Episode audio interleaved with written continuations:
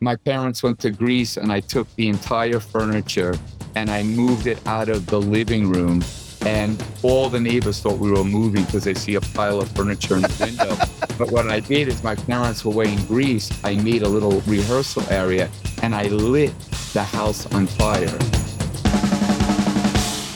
Criss Angel is literally a rock star magician that exudes passion, love, and joy with everything he does. He's 100% authentic and genuine. He's one of those guys that looks right into your eyes when you're talking to him, and he really listens and absorbs everything you say. He's super present and in tune, and there's no one like Criss, that's for sure. He's unique, one of a kind, living his life loud, and I mean very loud.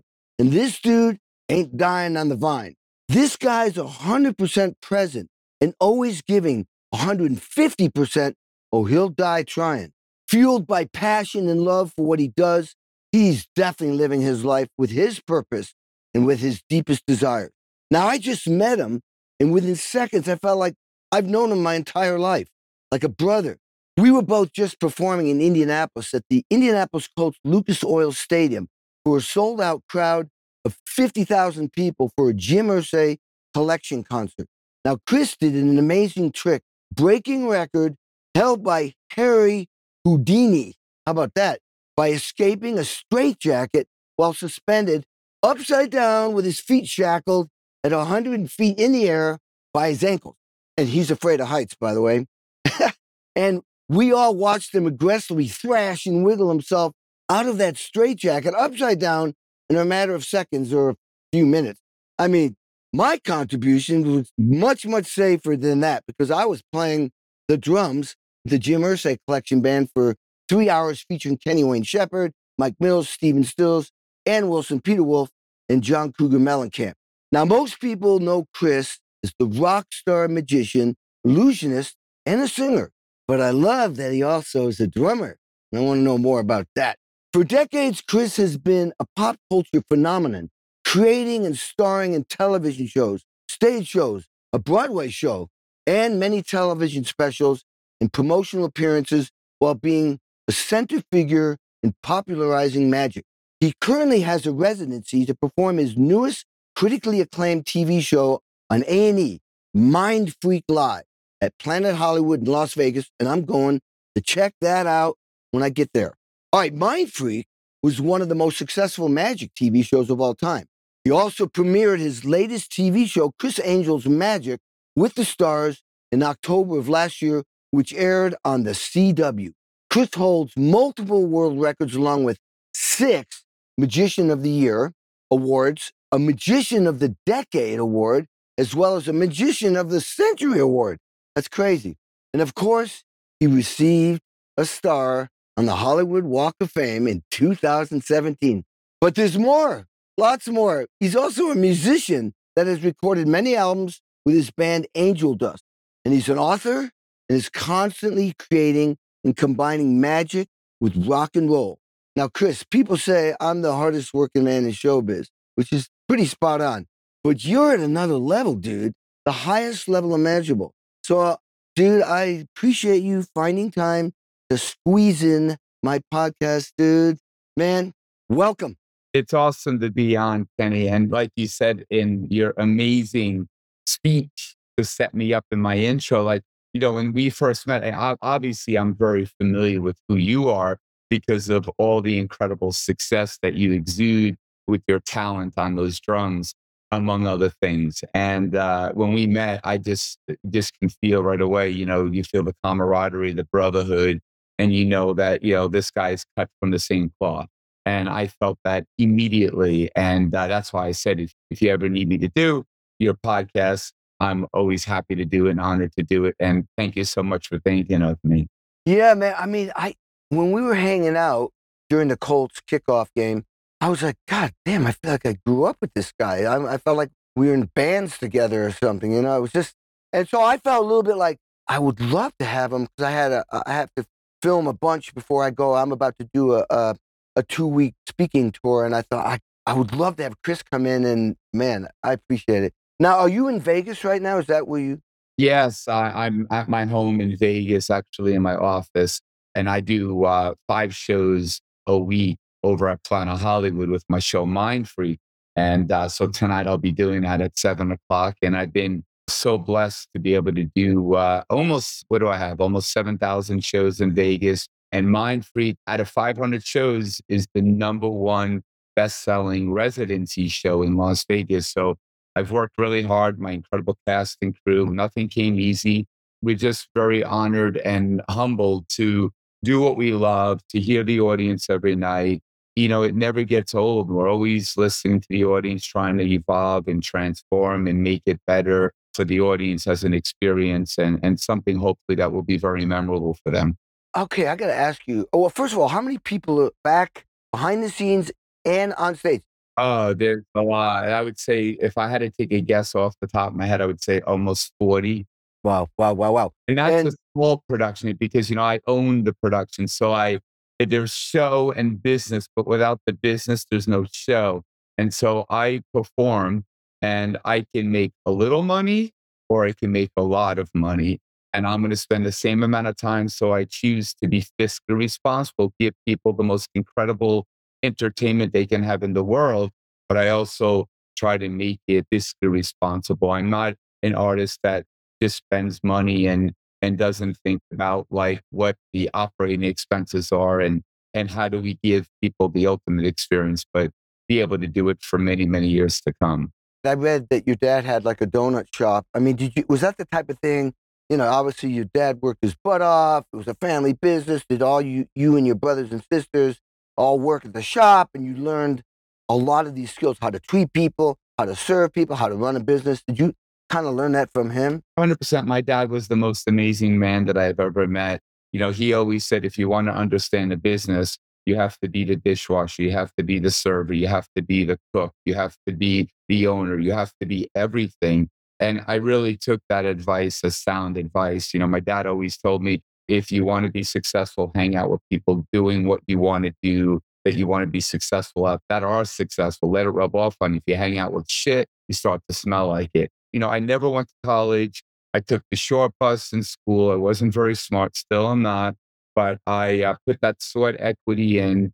And my dad always instilled in me that, you know, well, anything is possible. If you believe in something and you're willing to work for it, you put that effort in, it's achievable. Maybe not on your timetable, but it absolutely can be uh, something that you can you can achieve. The other thing, my dad, is crazy. My dad was a very like streetwise guy. Like he did this. Like I wanted to play the drums, and my brothers, my older brothers, played the guitar and uh, I think the keyboard. I wanted to play the drums, so I my dad bought me this like Mickey Mouse three piece drum set. I was six years old. I love the drums because the pedal, the bass pedal, because I thought it reminded me of a gas pedal of a car because I was also obsessed with cars. And so I got this drum set. I was playing it. Then he got a teacher for me and I studied. And then the teacher said he needs like a real drum set. So my dad, instead of just like getting rid of it, he puts it in the paper. He sells it for more money than he paid for it. Then he's like, oh, there's a music business here. So that's how I really learned business because my dad, we had at one time, you won't believe this, Kenny, but we had probably 35 to 40 different drum sets in our home. We had cymbal accessories. We actually made our own drum set that we were then selling like a three piece kit. But we had Pearl, Ludwig, Slingerland. Then my brother evolved that years later into a music store, which I named and came up with a logo called Monster Music in Levittown, New York on Hempstead Turnpike. So you never know how something is going to affect you and really be part of your future. But that was really my college when my dad used to make me sell drums as I'm talking 12, 13, 14 as a teenager, bring the drum set, load it in the car, get the cash, and really learn about wheeling and dealing and kind of be likable and have personable skills and all that stuff. Dude, that is so badass. I mean, that's it. You just said so much. Uh, you know, compliment to you though. This all resonated in you, which meant it was already there in you, but your dad was giving you all this information.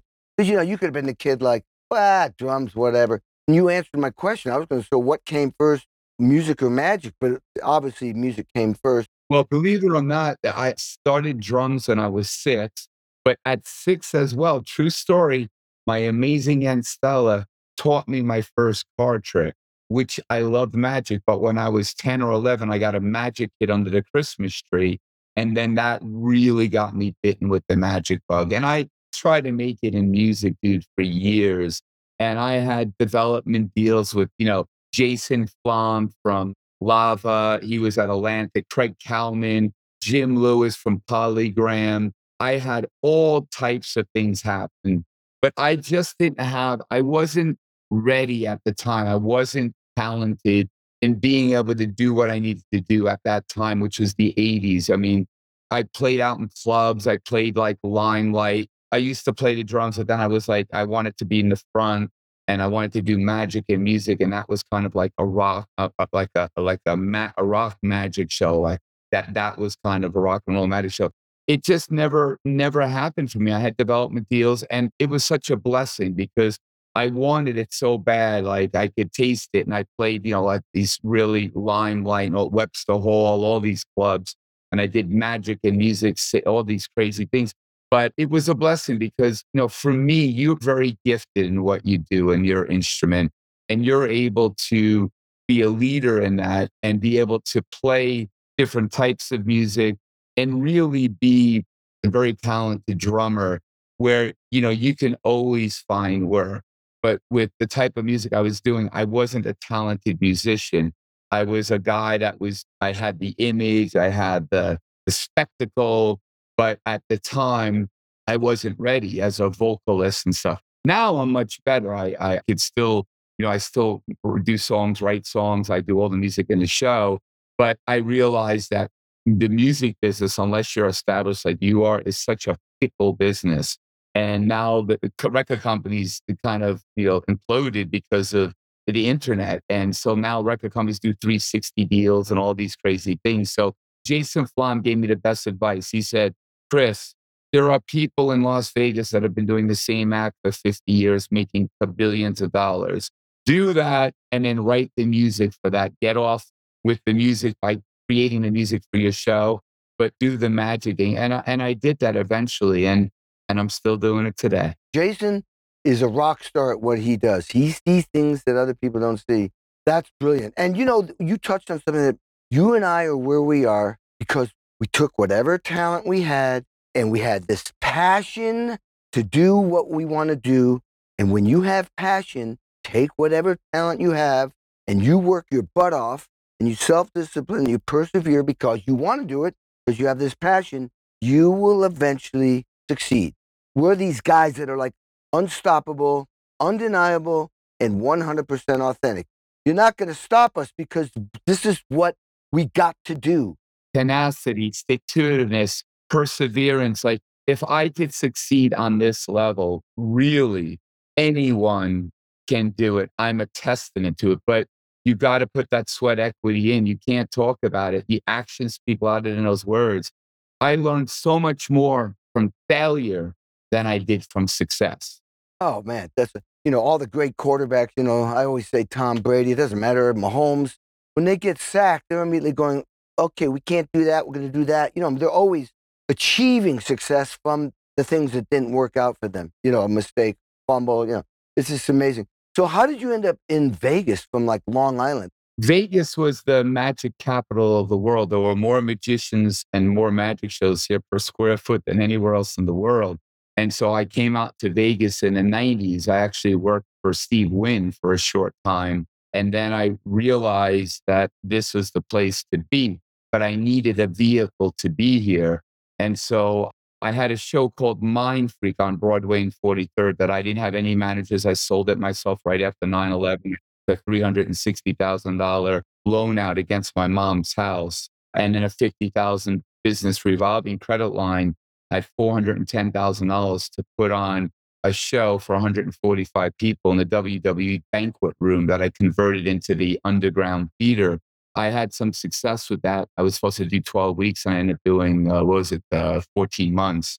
And I turned that by myself without a manager. I turned that into three television specials. One was called Mind Free. What was that on? That was on um, A and E, A and E. Oh, that wasn't A and E yet. That was uh, a special on uh, ABC Family, and then I did another TV special on Sci-Fi. Then I went to Japan and I did a two-hour live special out there. And then when I came back, I was able to get this television series on A and I thought the ultimate place to do it was Vegas. And that's when I came out to Vegas in 2004, I believe. And I started shooting. And in 2005, Mind Freak on A&E came out.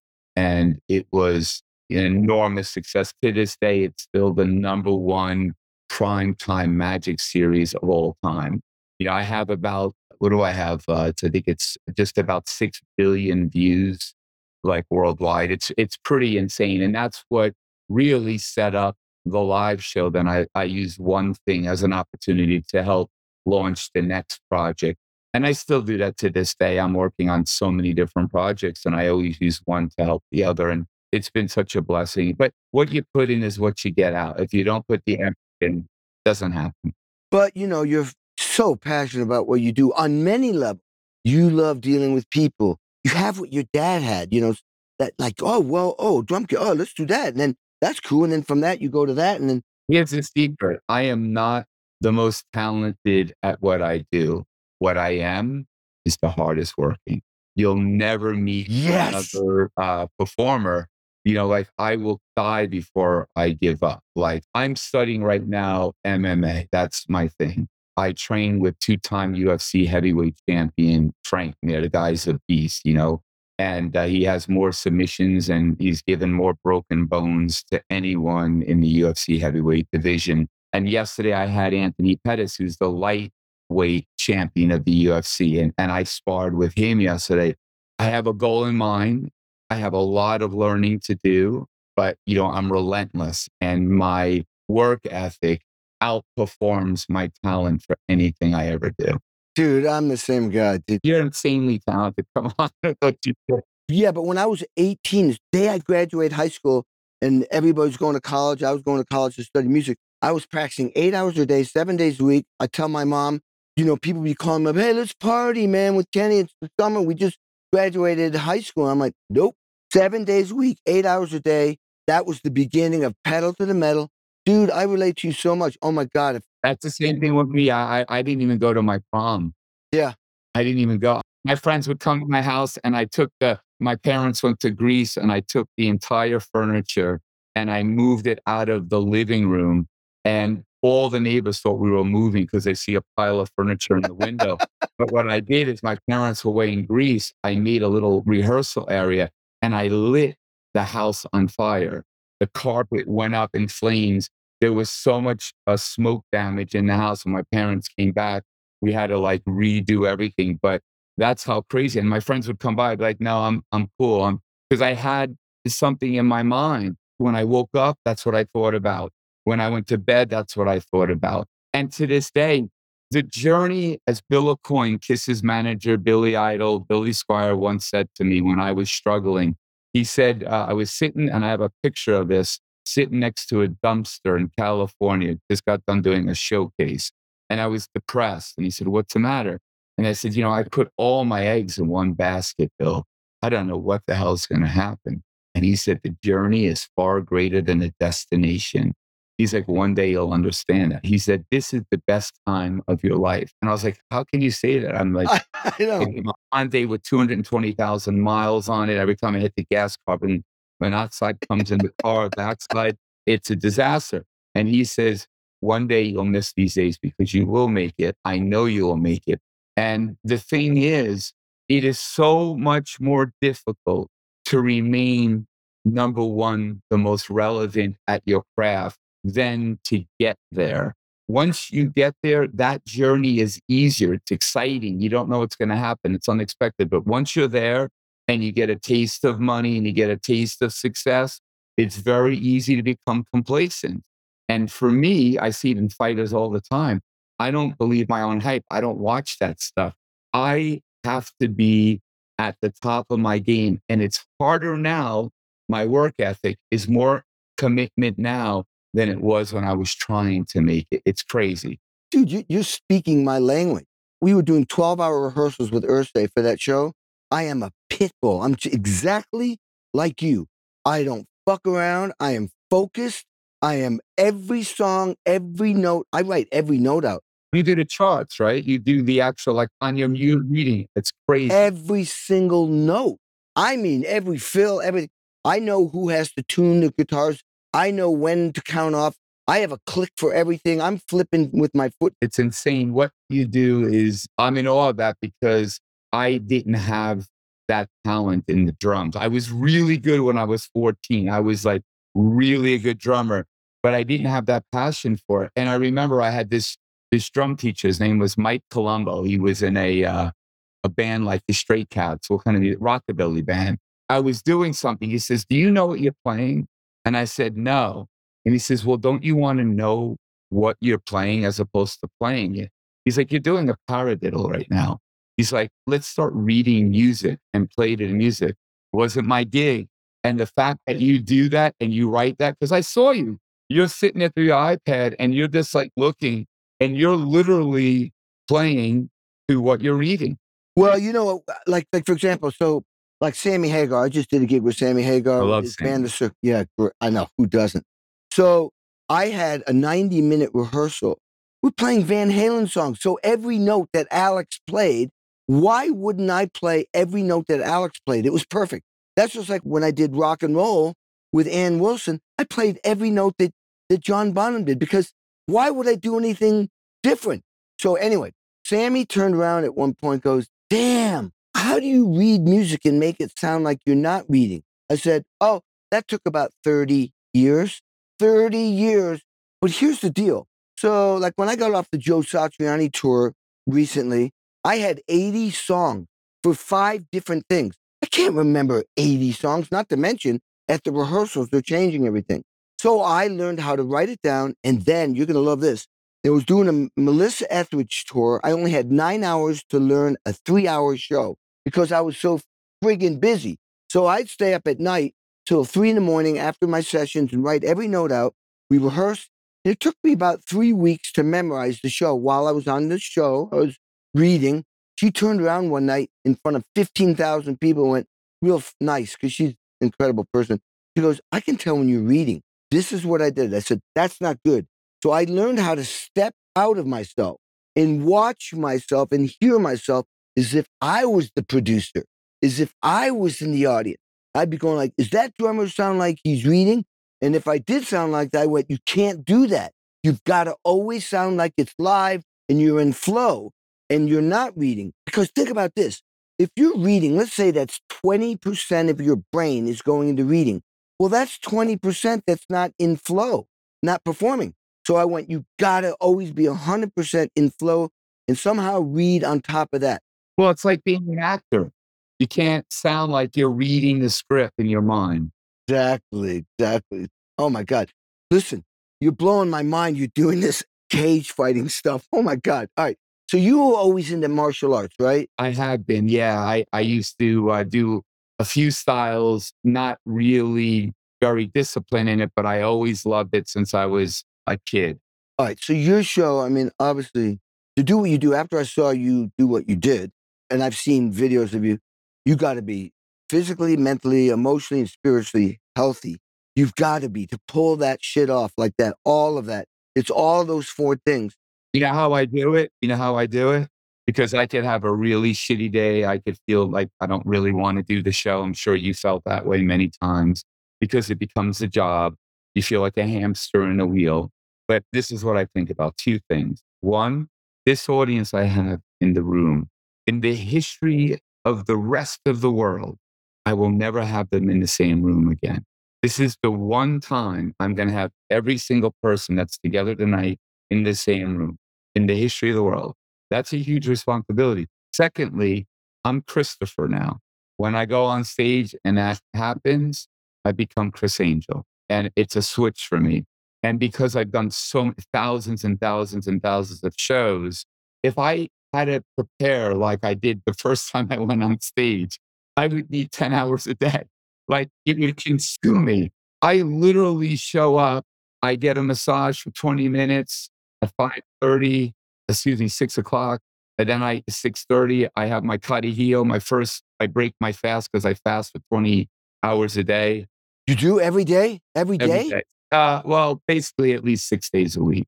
And so I I have this drink, which is Licor 43, 2 ounces and 2 ounces of espresso, cold espresso.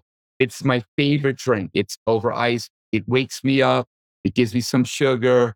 And then I do the show at 7. I usually have a meet and greet or whatever, and I come home and gonna eat dinner.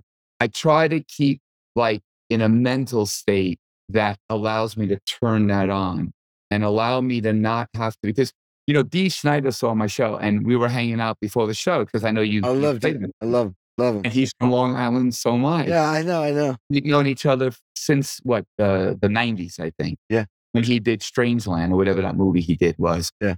You know, Dee's sitting there talking to me and he's like, You got to be on stage now. And I said, Yeah, well, you know, you get your seats and then I'll go on stage. He's like, He said, I don't know how you do this. He said, Before I used to do the show, I was a maniac, like all this aggression and all. And I, I said, For me, it's a switch I turn on because I do it so often. For him, it was like this. He couldn't be around people. He would be aggressive. Maybe I shouldn't say it that way. Not aggressive physically, but you know, he would be pumped up and hyped up. For me, I, I don't know. I just it's just different because I do it five days a week. I was doing 500 shows a year. When we were at the Colt Stadium, that's how I feel. I mean, everyone's like, "Whoa, you're so chill." I went because I know what I have to do. I know I'm going to execute. They said, "Don't you get nervous?" I said, "No, I just get serious." Once I get up there, it's like that switch flips, and it's like, But you have a smile on your face. "Oh yeah, that's that's that's me." And by the way, Yeah. the band, everybody sounded amazing. Now, I know obviously Jim being a friend, I know he has a couple of dollars and he can afford creme de la creme. So he has the greatest musicians, which is a testament to you because he can afford anybody.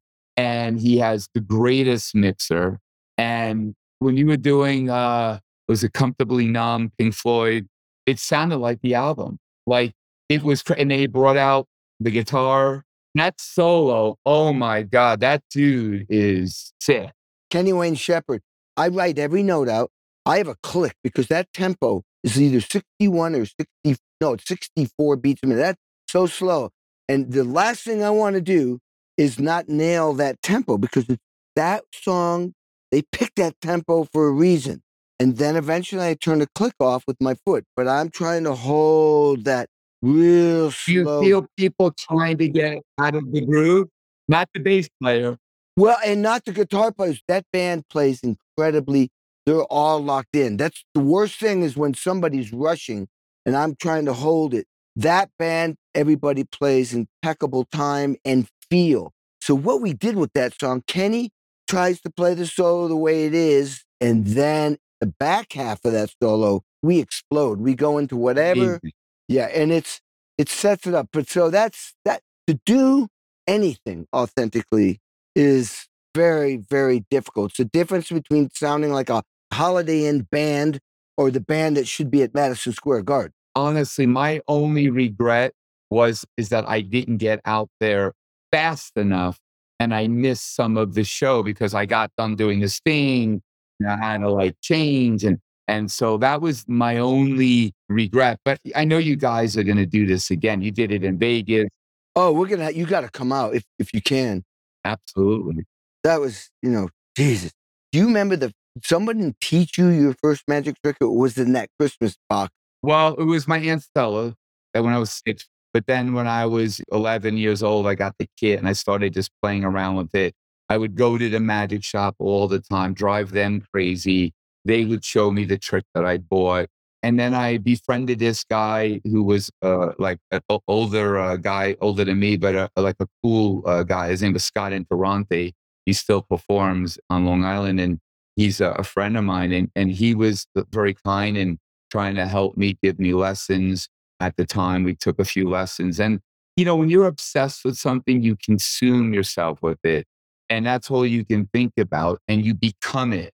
You know what I mean? So, what I lacked in knowledge, I made up with being curious and asking a million questions, going to every library I could because there was no Google. I went to the Google at the time, which is the card catalog, you know, got that book from the card catalog and took it home, and some of which I never returned. I still have it. That's awesome. You would tell me when we were in the uh, up there in one of the boxes, you said something like at one point in Vegas you were doing, or one year you did like something like 500 performances in a year. That's almost like two a day. I was doing two a day. That's what I was doing. Dude, so you're not doing that now, are you? No, no. I, well, sometimes I have to do two a day. But I mean, you're not doing 500 shows a year. No, no. I, I, I've slowed down. I, I've slowed down. I think I'm around. Depends if I tour because I, I, yeah. I also do one nighters when I tour. But if I don't do the one nighters, I'm about 200 right now.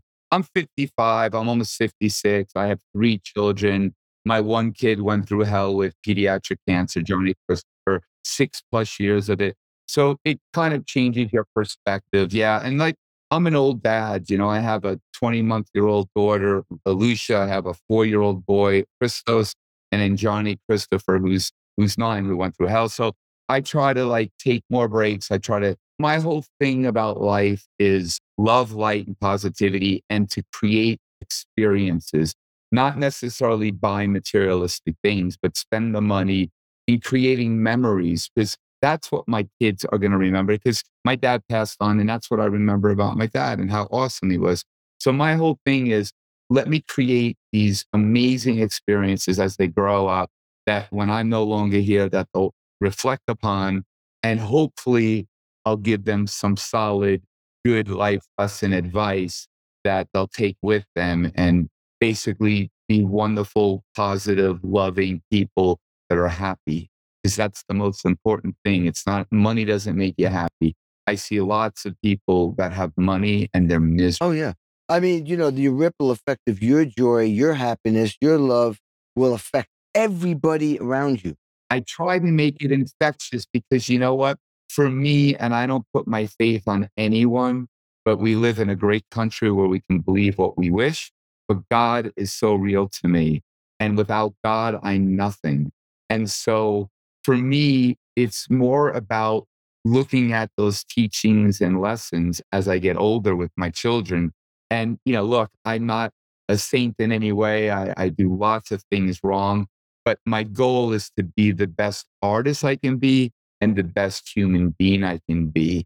And that is what I work towards every day. That's why charity is so important. That's why being down to earth and not believing the bullshit that I hear, whether good, bad, or indifferent. I know who I am. These people don't know me, whether for the better or for the worse. That's really what I try to do now and try to create those experiences so that it fuels me to want to be there, you know, for for my daughter so she'll never meet a guy like I was when I was a teenager. I mean, man, you are saying all the things I believe in. It's, it's amazing. We've learned the same things in our own path. And, you know, I don't believe in mistakes or failures. There's just events that got us where we are, you know? Because if I say, you know, I can tell you're like me, man, you can be really hard on yourself. So now that I'm a little bit older, I start to go like, instead of saying, you've effed up or, you know, you, you get hard on yourself, I go like, hey, dude, chill you're going to get this because you always do. Now, the difference is when you say you, you fucked up, it reminds you of all the time that you heard that as a little kid and it crushed you. So instead of doing that, I don't want to feel those feelings. So I go like, hey, dude, just like Tom Brady and Mahomes, these guys that get sacked, they just push it away. You reject, reject negativity, and you think about, I can get this, but with a positive head. Well, the past doesn't define you. Yeah it just helps you get where you're going. I mean, dude, okay, you just made me think. and I can't believe you're 70, by the way. That's, I know, isn't that crazy? That's the craziest thing to me. That's that's crazy. That's that's a mind freak, an illusion. Isn't that weird? I mean, I don't feel like I'm 70. It's like that's why. I mean, my blood work. Every, I get blood work every year, and it's just like I'm in my 20s. You know, it's just weird, dude. You got to tell me about this crazy thing you did 24 hours in like a, a tank, like a telephone booth downtown at Times Square. And then you, you're 24 hours in water, breathing through, I think, a hose or a tube. And then you do an act when you come out, like you disappear and you're shackled up. I mean, dude. I was the first guy, I think, on record to spend 24 hours underwater. The first hour, I was upside down and I had 20 pounds of chains and leg irons as an homage to Houdini. And this was live on Good Morning America. Then the remaining 23 hours, I was right side up, but I still had to have all this weight on me. So I spent 24 hours. I was willing to die in there because I wanted to succeed so badly that I said the only way I'm I'm coming out of here is under my free will or in a body bag, but I'm not going to fail doing this. And it got a lot of attention at five in the morning. I remember somebody brought, I think it was the New York Post, and I'm on the cover of it and they're showing it to me through the glass and it freaked me out. I was so excited. And then I was live on Good Morning America to do my escape at the end. But I've done a lot of crazy things. I broke the record. I hung for six hours by six fish hooks in the middle of Times Square with no painkillers, nothing. Then I went, I was the first person ever to hang by four fish hooks from a helicopter with nothing. And I flew uh, a thousand feet above the Valley of Fire here in Vegas. I've done a lot of really, I floated above the Luxor Pyramid 550 feet. And it's not like CGI. It's like I did the stuff practically. Obviously, I didn't really levitate on there. I, there was an illusion to it, but the audience or the, the spectators down below couldn't see how it was working. So we created like the perfect illusion for that time. But I've done a lot of, I've risked my life a lot of times, including what I just did, you know, for charity with Jim Irsay. And, and that was the upside down straitjacket, which Houdini used to take five minutes to escape from at a lot lower height. And I was up over 100 feet and was in a regulation straitjacket. I escaped in, I think it was like 29 or 30 seconds. And then I basically free fall, did like a little free fall down, probably about 85 feet, and then uh, came to the ground. And anything that can go wrong eventually does go wrong. So it's not something that I, I enjoy doing because of my children and I want to be around for them, but it's something I did because of the cause and our foundation, the Johnny Christopher Children's Charitable Foundation, we raise millions of dollars. And the difference between this foundation and any other one, for the most part, is that every single cent that we raise goes to these kids. And so we've donated in the last, what, seven months, well over a million dollars. And then I'm having this function December 18th, which I think you might be attending. Oh, yeah. I want to be there. I want to be there. But we have a bunch of, you know, uh, Robin Zander from Cheap Trick will be doing a set, and Amy and uh, from Faster Pussycat, and Phil from LA Guns, uh, Sebastian Bach, former singer of Skid Row, and oh, I know all these guys. uh, Winger, Winger, and uh, yeah, I think Dee's coming down. And last year, Paul Stanley at Dear Front. So we auction off guitars, we raise money. It's around Christmas time. It's a beautiful thing, and try to raise a lot of money. I pay for all the expenses out of my pocket. So hopefully we can continue to raise money for these kids that are battling for their lives. It's a horrible situation to see, and I lived it. Dudes, oh my God. Well, I definitely want to be there. I already marked it on my calendar. I called the Brent Woods. I texted him, dude. He's the I- musical director. Yeah, immediately I said, Brent, I got to be there. I told him. What did he say? He said, yeah. Yeah. Because I you mean, know, dude, George, you know, George Lynch is coming. He's going to oh, yeah. uh, I know. come by. And then uh, Rudy Sarzo, Sarzo, bass player. he's an amazing bass player, right? Whitesnake. Uh, what did he do? Uh, Quiet Riot. Quiet Riot was his, Uh, he, Ozzy. he- he was Ozzy. yeah. And then uh, Phil, I can never say his. He's a friend of mine. Suze, he's a bass player too. Phil, uh, he wrote "Shot in the Dark." Yeah. He was um, in Ozzy's. oh, Phil Soussan. Soussan. Soussan, yeah, great, Yeah, guy, yeah. he- Great guy. awesome. Dude, guy. talking about that, your band, Angel Dust, tell me about that whole thing. I mean, you ended up making like five albums or something. Yeah, yeah, and a lot of music I used in my show. Oh, that's that's Yeah, and I have new I have new stuff that I recorded with uh, an artist. His name is Klayton, but he his name his you know band name is Celldweller, but he does programming, producing, and he's in the whole kind of electronic scene and dubstep and that type of music. And we were uh, working together. We wrote a Linkin Park record before Linkin Park came out in 1993 or 4 and it was too ahead of its time, honestly. When Linkin Park came out, we were like, "Holy shit, that is our sound!" Like I could play it. You can, uh, you know, send you some tracks. It's crazy.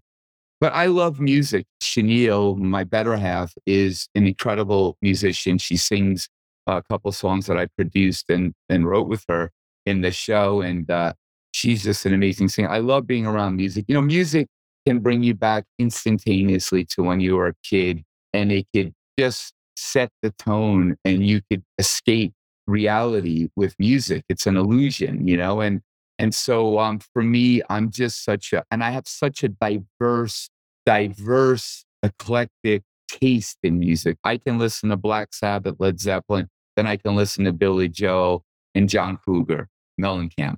Uh, by the way, I watched a documentary that you were on about Jack and Diane and about that drum fill that you came up with that really was a big part of that song. But I was so disappointed, no disrespect to John, but as a fan, and when I heard that song, he did the whole thing acoustic, and I was waiting for it. I'm like, here it comes, here it. I guess it's not coming. Dude, I, I went to I, I went to see him play at the Hollywood Bowl. It was so cool to see those songs that I had recorded and had performed for you know 17 years with him. And we get the Jack and Diane, and they skip the drum solo. I'm like, what? And the audience was looking at me like, here it comes, Kenny.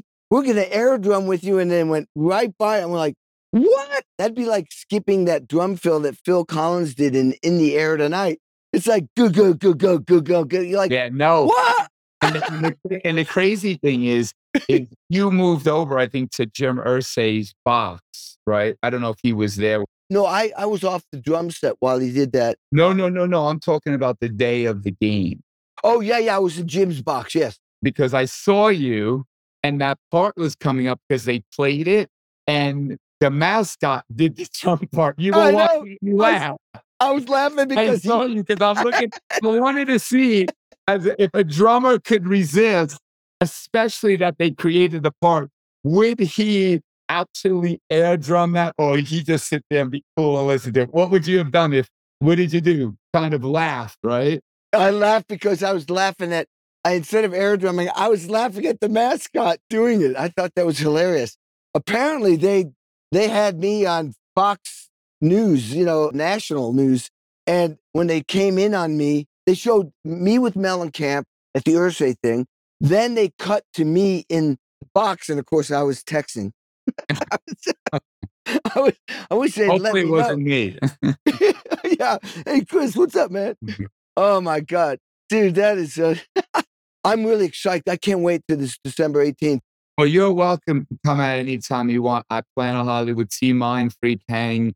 I do it Wednesday through Sunday at seven o'clock. And all the people watching and listening to this now, uh, I'm so grateful for the support. And if you're ever in Vegas and you want to have an experience that you can never have anywhere else in the world, I'd like to invite you personally to see Mind Free because we have a tornado in the show. Like literally, I'm doing the straight jacket and I'm the nucleus of a tornado where winds, real winds and debris and shit's flying around. And the entire audience is immersed in it. They're not watching me do it. They're in the storm. There's so many different things like that. There's a blizzard that happens. You know, I let Peyton fly around and it's just like the most iconic, my greatest hits, if you will, for lack of a better term, I do every night. So people see the stuff that I did on TV that they're like, there's no way. That's bullshit. That's trick for time. That's CGI. That's a crane. That's how he's levitating. It's a crane, honey. And then they see in full light and they're just like, uh, and then I pick somebody up and I fly away with them.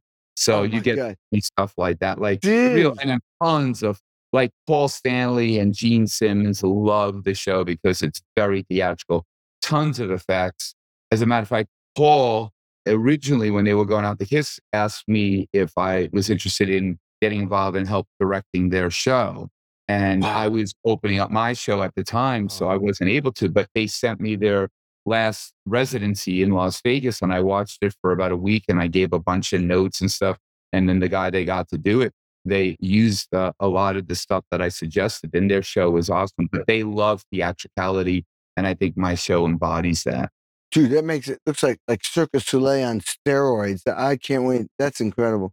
So ideas are constantly going through your head all the I time. can't And sleep. That's my biggest Okay. problem. that's great though. I don't sleep good either. I sleep two hours, wake up, sleep two hours, wake up, sleep an hour, wake up. You have a pad and paper next to your bed? Uh, yeah, yeah, Yeah, and that's and what I uh, do. or I get up and write and that's great. You know, Sammy's the same way. Hagar, he's like, what he's great at. It it sounds like you know you're great at. I do the same thing. You come up with an idea, but we know how to get it executed, and we know that we can. You can't set it and forget it. You were talking about, you know, the worst thing, like you said, it's hard to become successful, way harder to stay successful. You can't set it and forget it. I always say what got me where I am, which was a shitload of work and discipline, is I still am doing that today. At my age, it's the same work ethic. I spent, you know, a gazillion hours yesterday and the day before preparing for even this and preparing for the speech tour I'm going on and preparing for something else. There's no complaining. It's just that this is what you do to get what you want. It's not over. It's just you keep going until it's time to go. you know, it's just that's what it is. I think that's awesome, man. You know what? I, I, I read this incredible thing. I mean, your show, you have actually, I mean, this is like Newsweek and Business Week. They talk about you've brought millions and millions of dollars into the local economy in Las Vegas. I mean, you are putting food on people's tables Yeah, and you're generate my my show is the incredible. is is uh, and again I, I don't say this conceitedly i say this confidently because i put forth the effort to be able to say this so my show is basically the number one best-selling not magic show show in vegas as far as a residency show i'm not comparing myself to aerosmith that comes in and does you know three performances in two months or whatever they would do and they're playing so much bigger i'm talking about like every night as many shows as i do and so um, we bring in about $150 million a year in direct ticket sales, indirect room stays, food, gambling, merchandise. Yeah, so it's a significant number.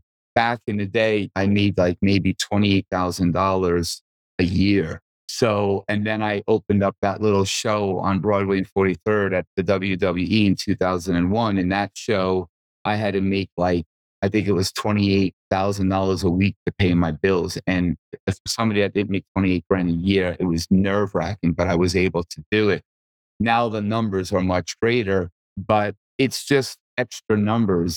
You have to be fiscally responsible and disciplined. And no matter what business you want to start, anyone that's watching this, you got to reverse engineer it. You got to look at, okay, what is this going to ultimately cost me? what is it going to cost me? And that's not only for the product or the service I'm providing or the marketing and the merchandise, whatever it is. But I have to also think about, you know, what is the profit margin? Is it something that could be competitive in the real world? You have to be smart about this stuff. And I always say to people, when I used to come up with an illusion, I learned a valuable lesson. I came up with a solution. I ran off at the time, I had no money, and we got this thing built. And it wasn't what I wanted. I was like, oh, I wish I did this. I wish I did this. And I jumped into the fire without being prepared. And so what I do now is I garbage bag test things. I do a little prototype. If I have an idea for an illusion, I make a little drawing or doodle of it, then we'll work it out, then we'll build a little model, then we'll use stick and glue with cardboard and and make a full scale thing to look at it. And so I always suggest to do things as inexpensively as possible as a proof of concept, whether you have a billion dollars or you have one dollar, because that will tell you and give you so many questions. You'll answer things and it will evolve and transform the idea tremendously. I have a couple of projects I'm working on right now, like a rock club and you know some other things. And I just I talk about it, think about it, let it simmer, come up with stuff. I'm not impulsive. I used to be impulsive and I learned the valuable experience of not being that way, trying to be passionate, but really be methodical with how you approach an idea or a dream. That's incredible. But you also have a team of people. You have people that you can talk to to get it executed, right? Oh, I, I have a big team. I have a 60,000 square foot studio that is like a very sophisticated technological laboratory where I can do anything from shoot video to edit to stop motion to whatever I want to do with literally um, 3D. And then I also have a full fabrication shop. I have a sound stage, which Aerosmith was actually going to use before uh, Steven went into rehab two days before. They already sent their gear to my place, but they, I let them, was letting them use it to rehearse their Vegas residency. So I have a big sound stage area. And then I have my merchandising. It's everything is in two buildings. Each building's 30,000 square feet. And it's, it's basically my, my studio where I can create whatever's in my brain and I can bring it to life and try to keep things fresh. Very cool, man. You never had a plan B, did you? It was magic, music. I put kind of all my eggs in one basket. I, I really did. I didn't really, I hated doing private shows. Like when I, I got hired to do a lot of like, you know, I used to do when I was a kid, I used to do school shows. I would do birthday parties. I would do bar mitzvahs. I would do corporate events. I mean, I, I played in S&M clubs. I done a lot of different things and I never was into it because I always felt like I would walk in and I couldn't really do anything substantial because I, I didn't know the circumstances I'd be working in. And with magic, it matters. It's not like you bring a three piece kit and you're like, okay, sit up in the corner and you just can complete. People stand around you, it's okay. But for me, it becomes more challenging technically to do that. So to have a residency show, which was my dream, to have a television series, which was my dream, I just put all my eggs in one basket, which, by the way, I would never recommend to do. Always have a plan B. But I was just that type of person, you know. Me too, dude. There was never a plan B. Never a plan B. It's like, this is it. Do or die. You know, I have this saying, it's I'll never be as great as I want to be, but I'm willing to spend my entire life trying to be as great as I can be. It's just, Oh, that's awesome. yeah, just trying to always score touchdowns. I mean, those great running backs don't get touchdowns every time, but they spend their whole life trying because they love it. Yeah. So, one more thing, dude. Is there anything that you haven't done that you really in your heart you want to do? Is there something you're going like, I'm going to do this, blah, blah, blah, blah, blah, whatever that is? Right now, I have about seven different projects. Two of them are with the subject matter that people know me for. And a lot of them are things that have nothing to do with what people know me for. My whole thing is performing my show is a blessing, but it's a job. Going there and doing that show is a job. Yes, I enjoy it. Sometimes I hate it, but I'm grateful to be able to do it. And when I'm on stage and I'm performing, I love it. It's getting to that place. But what I love doing more than anything is creating. I'm a creative soul. I had the honor of working with the most prolific director in the entertainment field. His name was Franco Dragone. He passed away uh, recently, tragically, but he created the whole look, feel, everything that is Cirque du Soleil.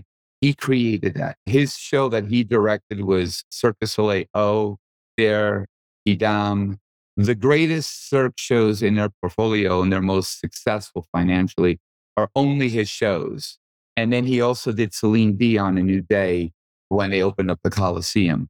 I had the honor of working with him uh, a couple of times, but we did a show together where I was directing and he was, we were partners and he was the artistic director. We were going to do three shows, three more shows together.